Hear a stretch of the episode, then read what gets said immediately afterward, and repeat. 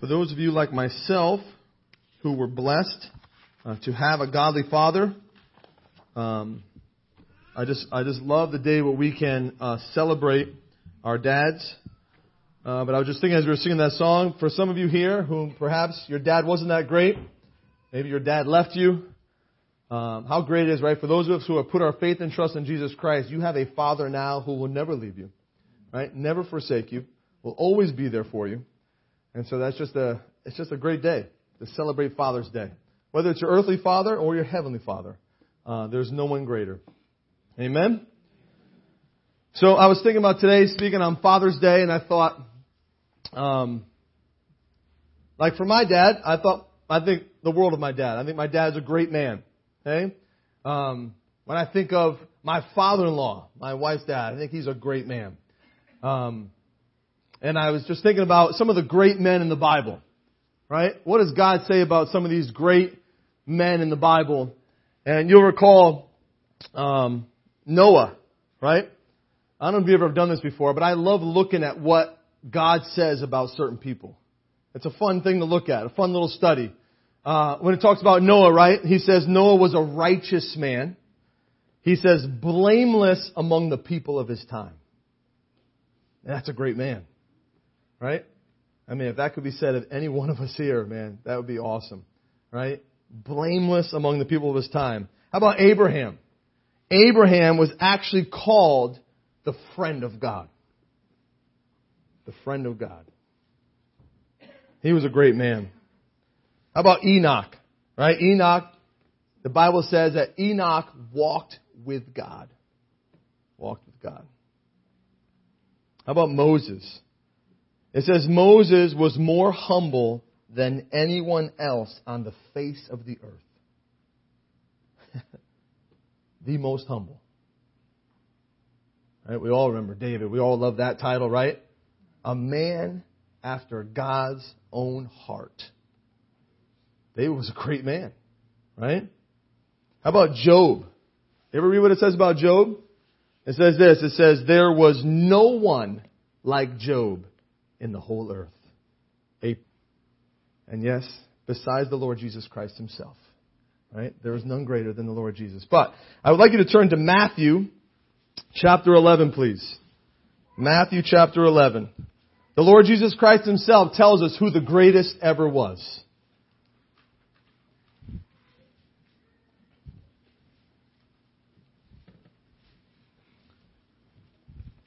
Matthew chapter 11.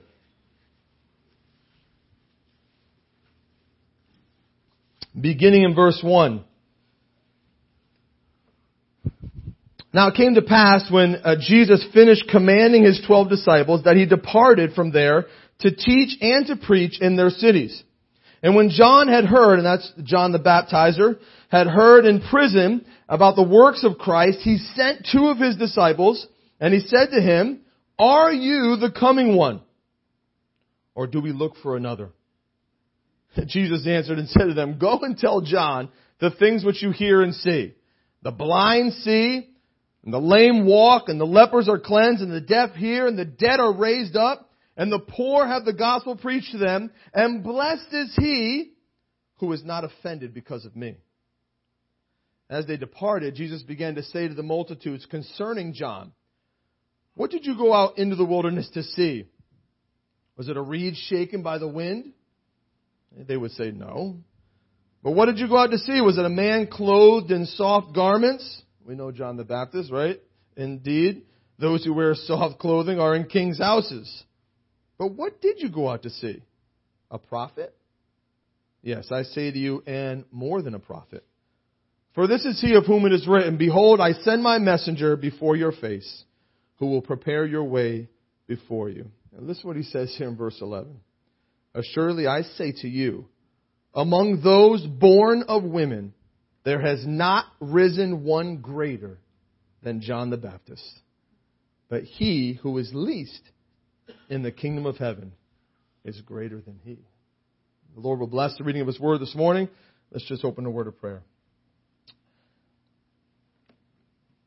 Father, we thank you again for being a good father.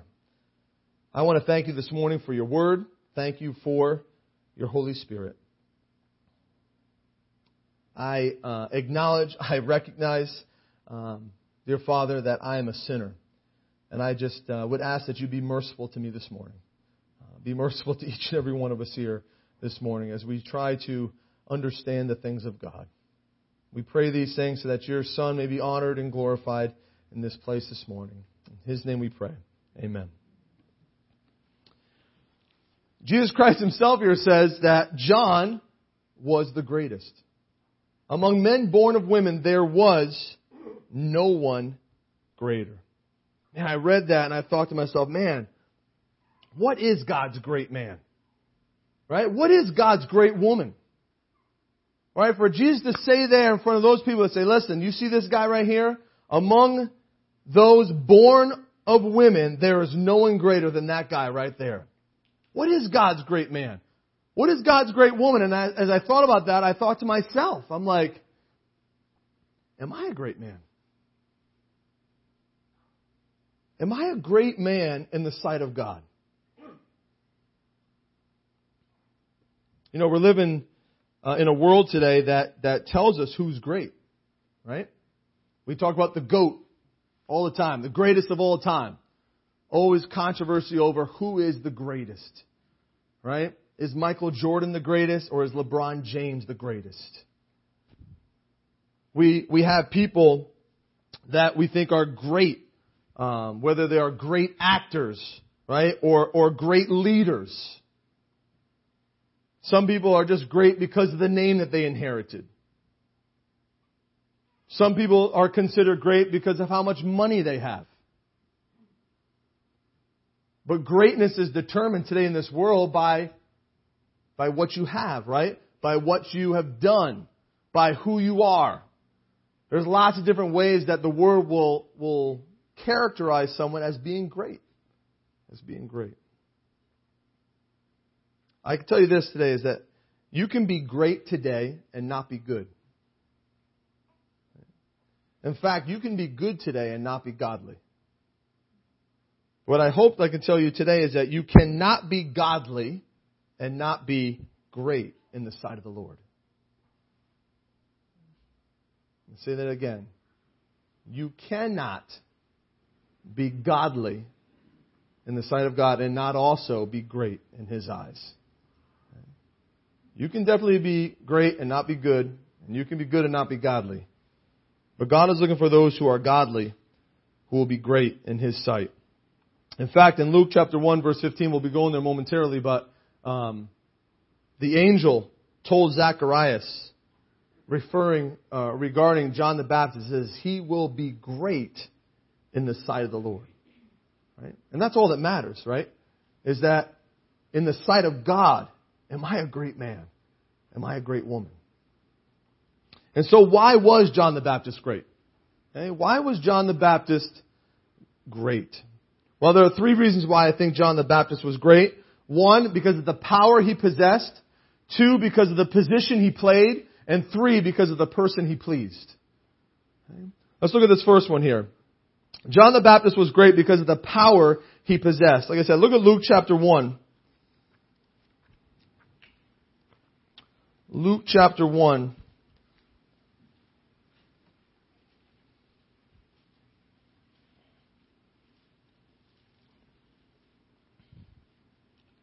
Verse 15. Luke chapter 1 verse 15.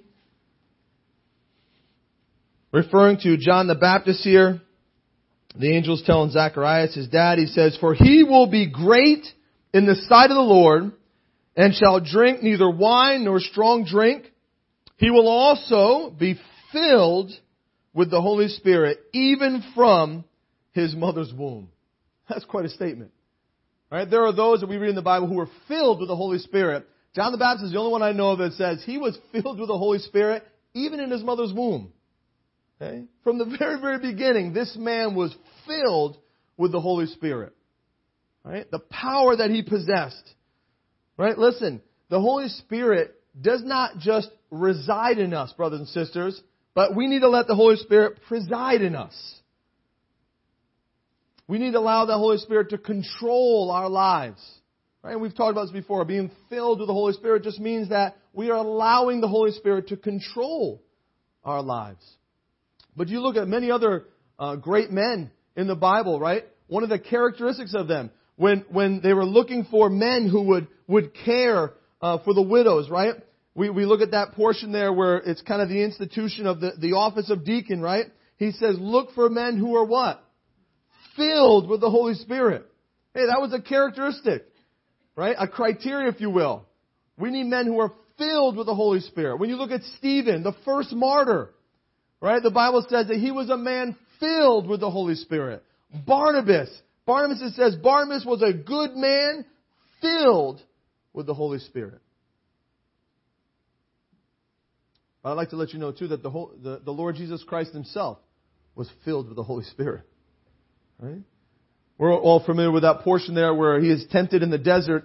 If you look at uh, John chapter 4, or Luke chapter 4, I'm sorry, you will see that in verse 1 of Luke chapter 4, it says that Jesus, being filled with the Holy Spirit.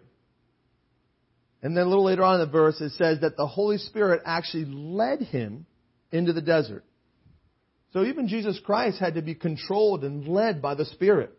But then when you get to the end of that portion of uh, Luke chapter 4 and verse 14, after that time of uh, temptation, he then leaves and it says that he was empowered by the Holy Spirit.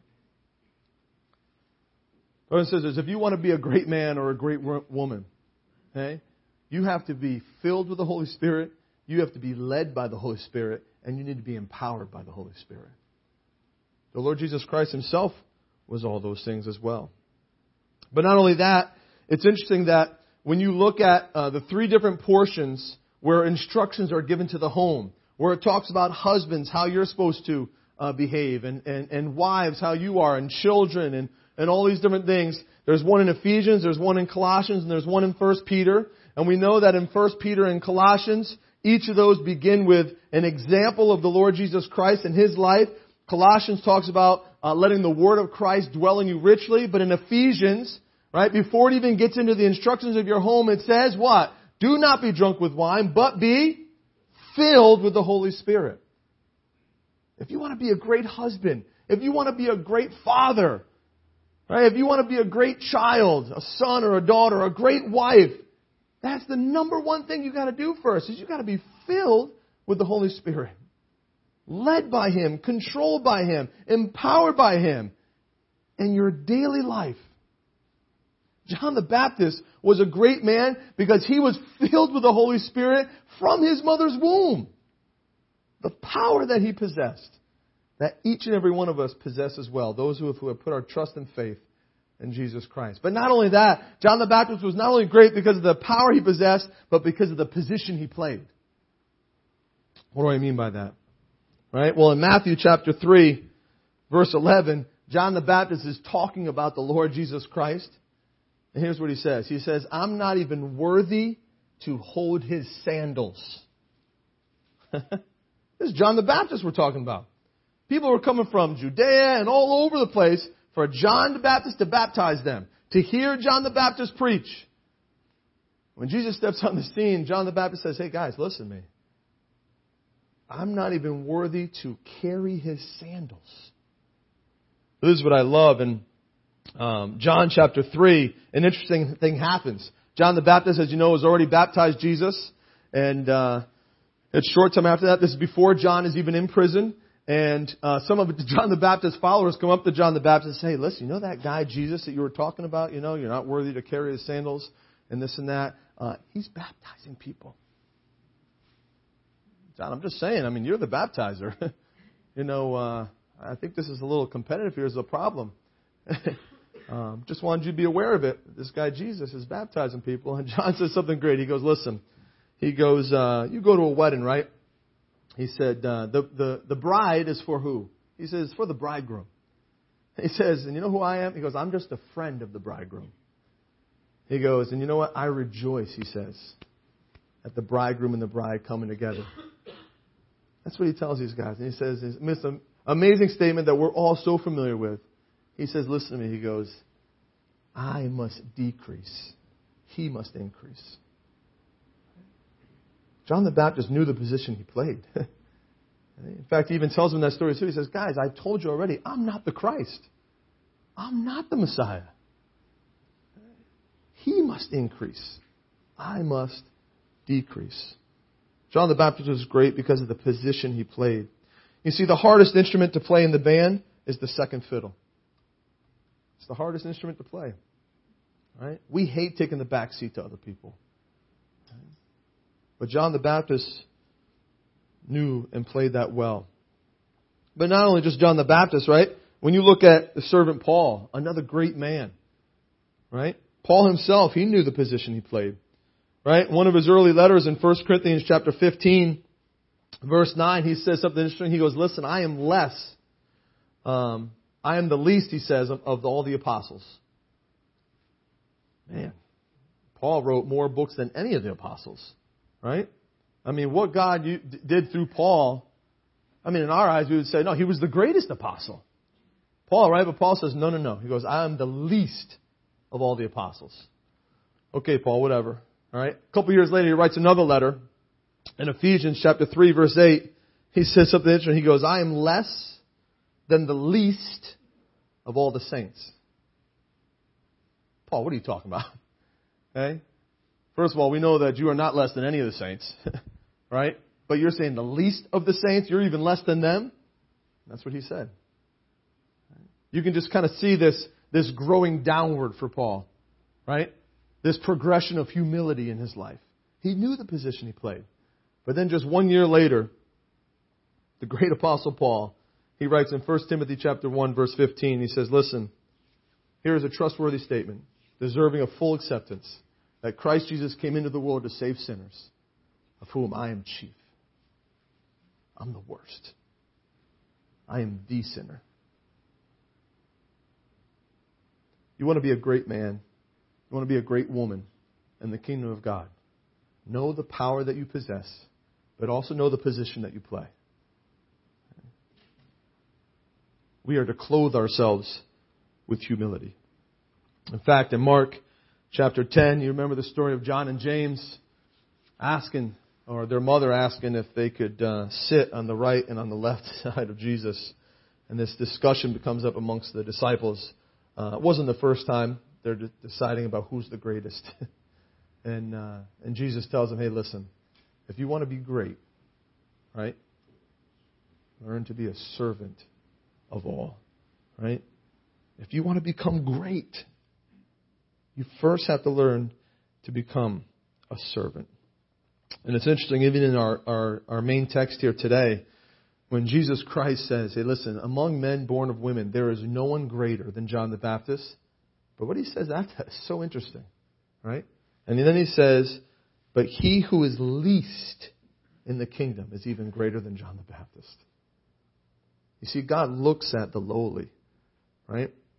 God says, listen, um, if you seek to exalt yourself, I'm going to put you down. He goes, but those who humble themselves in the sight of the Lord, I'll lift them up. Those are the people who are great to me. The people who humble themselves. And John the Baptist was great because he knew the position that he played. But also, he was great because of the person he pleased. In this context that we're reading here, Jesus tells us how pleased he is with John. He says, Hey, listen, among men born of women, there is no one greater than John the Baptist. That means that John the Baptist lived a life that was pleasing to Jesus. Jesus was pleased with how John lived his life. And I'm telling you, that's all John wanted to do. Right? John's aim was to just live a life that pleased Jesus Christ. He knew there was nothing greater than that than to just please the Lord Jesus. In fact, Paul mentions that in 2 Corinthians chapter 5 verses 9 and 10 he says this, Therefore, also we have as our ambition, right?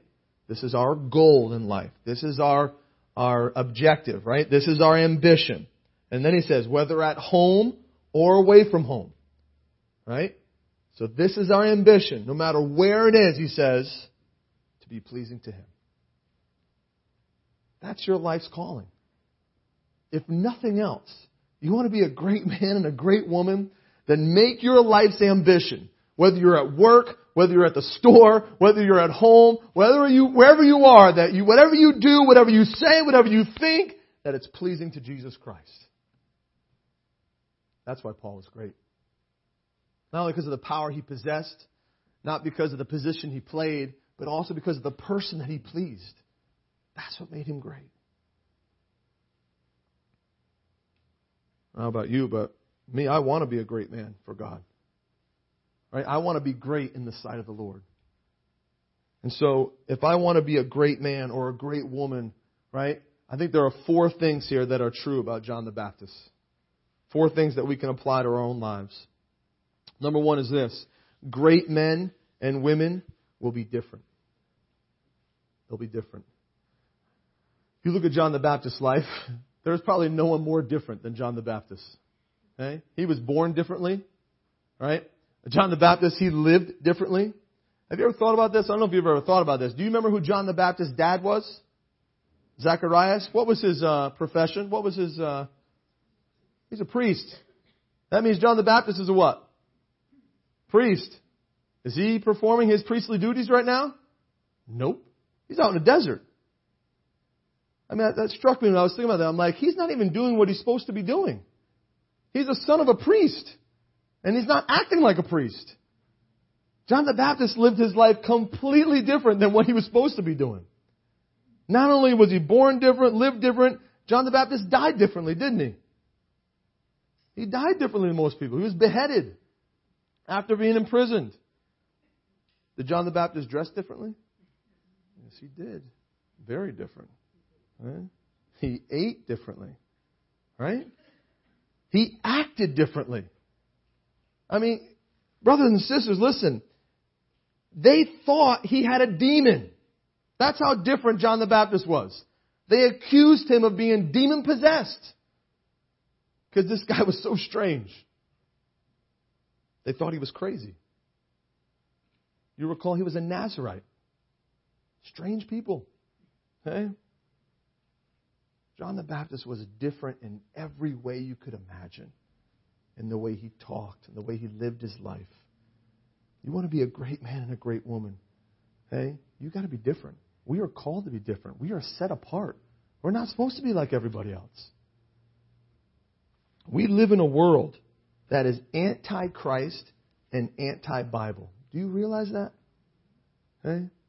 Maybe you couldn't say that hundreds of years ago, whatever, but uh, today it is completely anti Christ. It is completely anti Bible.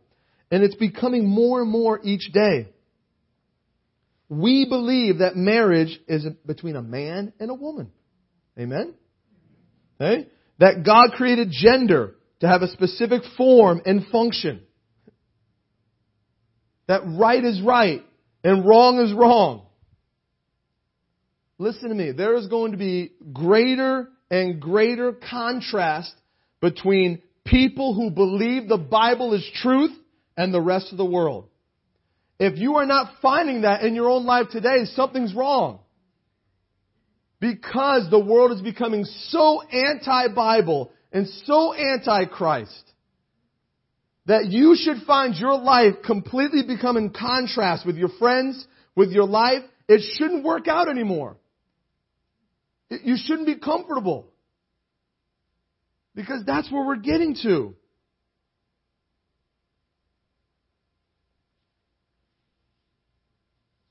Listen, men do not reject the Bible because it contradicts itself.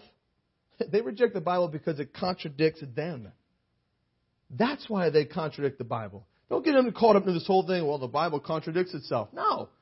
All they care about is the Bible contradicts them and the way they're living, and they don't like that. We live by what the Bible says. We believe the Bible to be true. And guess what, brothers and sisters? It's going to completely contrast the world you live in today. Completely. And I'm not just saying be different in that you go to church on Sundays. You know, that's not being different. There's a bunch of people who go to church on Sundays who are not even saved. Think about how you live your life. Okay? from the moment you leave here today, tomorrow morning when you get up, okay, the rest of this week, your life should be stark contrast with the way the rest of this world lives their lives. Completely different. If you want to be a great man and a great woman for God. If not, then continue to live a complacent, normal, comfortable life that's no different than everyone else in the world. But if you want to be a great man and a great woman, you need to realize that there's going to be a contrast. If you want to live out the Bible, you are going to stand out. You're going to be different than your neighbors. You're going to be different than your colleagues. You're going to be different than the people you come across each and every day. It's going to be different. The way you raise your family is going to be different. The way you treat your spouse is going to be different. Okay? The way you work and how you work, it should be different than everyone else. John the Baptist was as different as you could come. But not only that, great men and women will be daring. John the Baptist, there's one time he's out there baptizing, and a bunch of Pharisees and Sadducees came out, see what was going on. You remember what he called them? Whew. Said, "You guys are a brood of vipers." John, what are you doing, man? That's that's pretty daring, man. Okay? But if that wasn't bad enough, right? You remember Herod at the time. Herod thought it was okay to marry his brother's wife. Crazy. Poor Philip, right? His wife was Herodias, and uh, I don't know exactly, you know, what people thought during that time. Those the people that were Christians or whatever, but only one person spoke up. That was John the Baptist. He went to Herod and said, "Hey, what you're doing is wrong." It cost him his life. He was thrown in prison, and later on, as we know, he was beheaded. Listen, guys, John the Baptist was daring. He was bold. He was brave. Not only that, but the message he's given. Have you ever thought about that? Right? He's telling people to come out to the desert, and he's telling them, hey, listen, you're a bunch of sinners. Okay? He's calling them to repent, to change their ways, to get ready for the coming of the Messiah. That's a daring message. Can you imagine if we spoke like that today? Right? We're supposed to speak like that today. Right? We're supposed to tell people to repent because Jesus is coming. He's coming. We have the same message that John the Baptist had. But he had no qualms in proclaiming that message. He was daring. And he had no problems with telling people what was right and what was wrong. Knowing even that it could have been dangerous for, for his own life. Listen, brothers and sisters, political correctness is making cowards out of people. It's making us turn us into cowards. We gotta stop be worrying about, you know, political correctness and not don't want to offend this person over here. Okay? Now, I'm not saying we have to be careful how we say it. I'm not saying that. Always we should be careful, right? Gentle, right? We want to live at peace with those outside. But what I'm saying is, don't um, water down. Don't compromise the truth. Okay? If you have an opportunity to speak for what is true, we have to do that. We have to be daring. Okay? Especially in this, this time that we're living in right now. We have opportunity each and every day to speak up for things that, man, today the world has just gotten crazy. It's gotten crazy. The disciples, right? They turned, the Bible says they turned the world upside down. These 12 guys. I'm going to tell you, they did not turn the world upside down because of their intelligence. They turned the world upside down because of their bravery. Right? They were amazed at these unlearned men. These, these were not intelligent guys. They're like James and I, fishermen. That was it. Just, you know, unlearned men. Okay? But these men were brave, right? They were daring. And they turned the world upside down. Twelve of them. You don't have to be smart to receive the truth. Just brave. Okay? And none of us here were smart when we received the truth. We were just brave enough to accept it. Right? To say, listen, I can't live like this anymore. I have to surrender. I have to give my life to Jesus. When we understood the truth. One of my favorite verses in the Bible is this, 1 Corinthians chapter 16, verse 13. Right? And it says to be brave. Uh, most of your translations will say be brave. I like, uh, in the original actually it means to act like men. Act like men. Be brave. You want to be great, okay? Um, be different. Be daring. Be daring. But the third thing you'll see from John the Baptist's life is that great men and women may face difficulty. As we already mentioned, uh, John is in prison. Eventually, he's going to be um, beheaded. That's tough. That is tough to have to stay in a prison. Um, ultimately, I wonder it was like for John to to walk from that prison to the place where they would take his life. Um, that must have been hard for him. Um, but we know, right, that in the Bible, many of God's great men have gone through adversity. Right? Joseph. Um, and Joseph was a great man of God, but man, what the difficulty. Right? If it wasn't bad enough that your brothers throw you in a pit, okay, great. Okay, now now your brothers sold you into slavery, okay, fine. Now now you're accused, falsely accused and thrown into prison, okay. Now you're forgotten about in prison. I mean, it just goes on and on. His life was a life of, of, of difficulty, his whole life. You know, we like to talk about at the end there, he's second in command and he saves the family. That's great. That took a long time coming. Long time coming. A life of difficulty. Right? Daniel. Do we ever think about Daniel? We always read about Daniel, Daniel in the lion's den, and Daniel's a man of prayer. Do you know where he is? He's in Babylon. They've castrated him.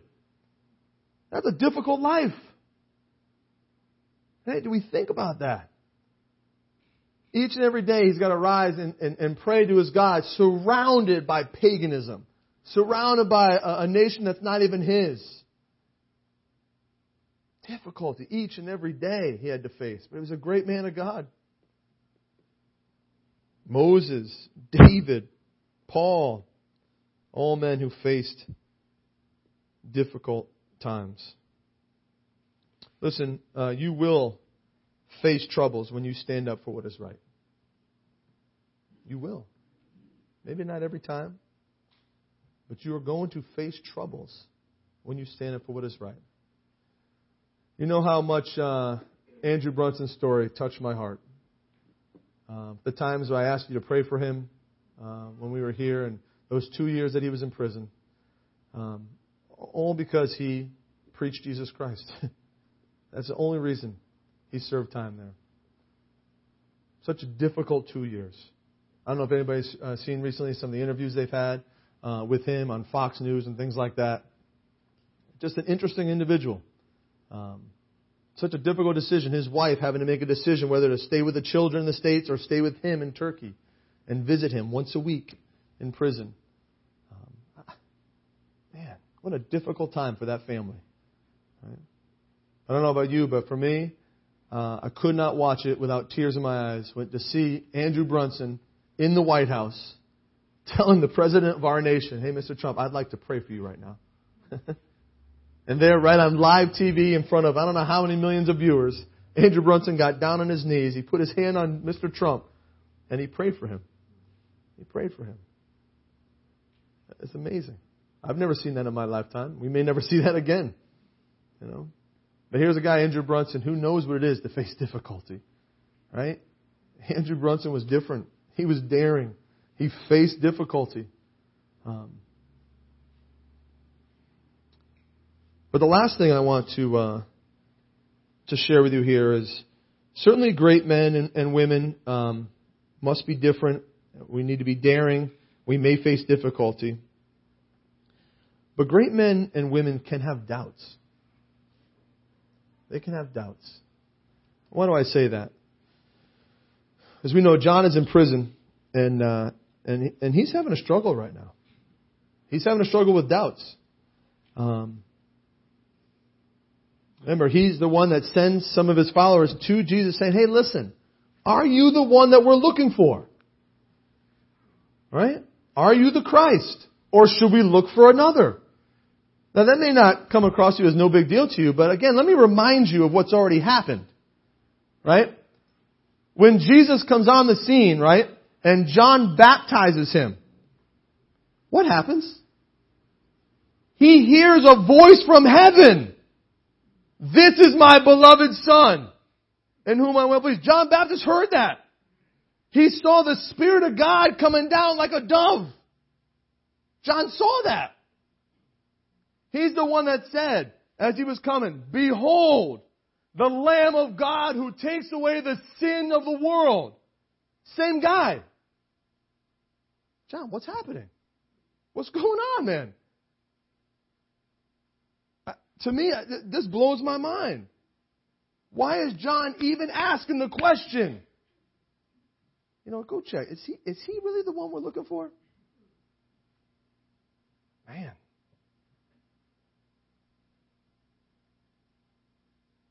Why would he have doubts? I thought about that.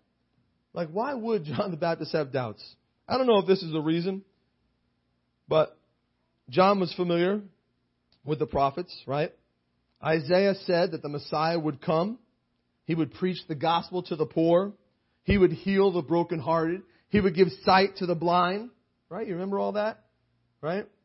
But here's what he also says that the Messiah would proclaim liberty to the captives, and he would open the prison to those who are bound. Now, if you're John the Baptist, what are you thinking?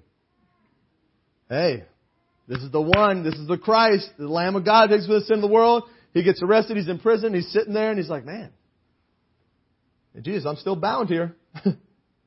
I'm still in prison. Um, um, you're not setting at liberty me who is captive here. Perhaps. Perhaps he's sitting there thinking, he knows what the prophet says, and he's thinking, man, what? Why am I still in prison? If this is the one who we were looking for, why am I still in prison? Now, here's what Jesus says, right? He tells John's followers, he says, listen, go tell John that the blind see, the lame walk, the lepers are cleansed, the deaf hear, the dead are raised, and the poor have the gospel preached. And I, I just imagine like these two guys, maybe they were even hesitant to ask Jesus, say, um, John wants to know if, if you're the one, you know, that we're looking for. And Jesus says, hey, tell him this. And they go, okay. And he goes, wait, wait, wait. And Right? Blessed are those who don't stumble and let me do things my way. So John the Baptist had to hear that. Hey, hey John, listen, you believe that I was the one, and what now that just because you're in prison and you're not set free yet, you're not sure if I'm the one? I'm still the one, but you're going to have to trust that I'm doing what's best right now. Blessed are those who don't stumble and let me do things my way. Now, here's what's great about the Lord Jesus, right? When they left, Jesus now addresses the multitudes, right? Now, what does Jesus not say? He doesn't say, man, can you believe that guy? I mean, I asked that guy to baptize me, and here he is asking me if I'm really the one or not. Man, I should have never had him baptize me. Man, I tell you, the nerve of this guy. It doesn't say any of that, does he? Right? What does Jesus say? He says, among men born of women. You see that guy, that those guys are going back to? There's no one greater. The Bible says in uh, Psalm 103 that He knows our frame, doesn't He? You see, Jesus' response to the multitude, even after John has a little doubt, even John, after John asks the question, that comforts my heart. That comforts my heart. Because it tells me, you know what? It's okay to have doubts. Now, we all, at times, right, we have a lapse of faith, right? Sometimes we may question God. Sometimes we lose heart right? Sometimes we wonder why, right? Um, first, I want you to be encouraged, right? That those times where you had that lapse of faith, those times where you're losing heart, right, and you're fainting, um, know that the greatest man ever born of a woman also had doubts. John the Baptist had doubts. He had a little lapse of faith while he was there in prison. Right? But this is very important. Okay? John did not allow his doubts to harden into disbelief. It's okay to have doubts. Many, many a great men and women have had doubts. Right? Abraham, David, right? We read over and over of men who had doubts, right? But what's important is this, what John did with those, and what each and every one of us here needs to do. Right? When we have doubts, right? Do not let those doubts harden into disbelief, right? But bring them to Jesus. That's what John did. John said, hey, listen, go, go ask him if he's the one we're looking for. Right? When we have those doubts, don't let those doubts, don't let those questions, right? Don't let them harden into a disbelief. Right? Bring them to Jesus. Right? Bring them to Jesus. I love the story there of the, the father, right, in uh, Mark chapter 9, um, and his son. And uh, he, he's asking that his son, his son um, was possessed, and, and uh, when he came to Jesus and said, "Listen, would you cast this demon out of my son?" And, and Jesus said, "Okay." Um, Jesus pretty much said, "Listen, if if you believe, I'll do that." And the father says something very interesting. He goes, "Lord, I believe. Help my unbelief." Well, it says we all believe. There's no no question in that. But man, do we need help sometimes with our unbelief, right? There are times when we doubt. There are times when we struggle, right? And this man intercedes, God, I believe that you can save my son, but help my unbelief. Help my unbelief. Listen, John the Baptist was a great man. He was great because of the power he possessed, because of the position he played, and because of the person he pleased. And if you want to be a great man and a great woman in the sight of God, we need to be different. We need to be daring know that we may have difficulties and we can have doubts. We can have doubts. But don't allow your doubts, your struggles, your hurts harden into disbelief. Do what a great man once did and bring them to Jesus. Let's pray.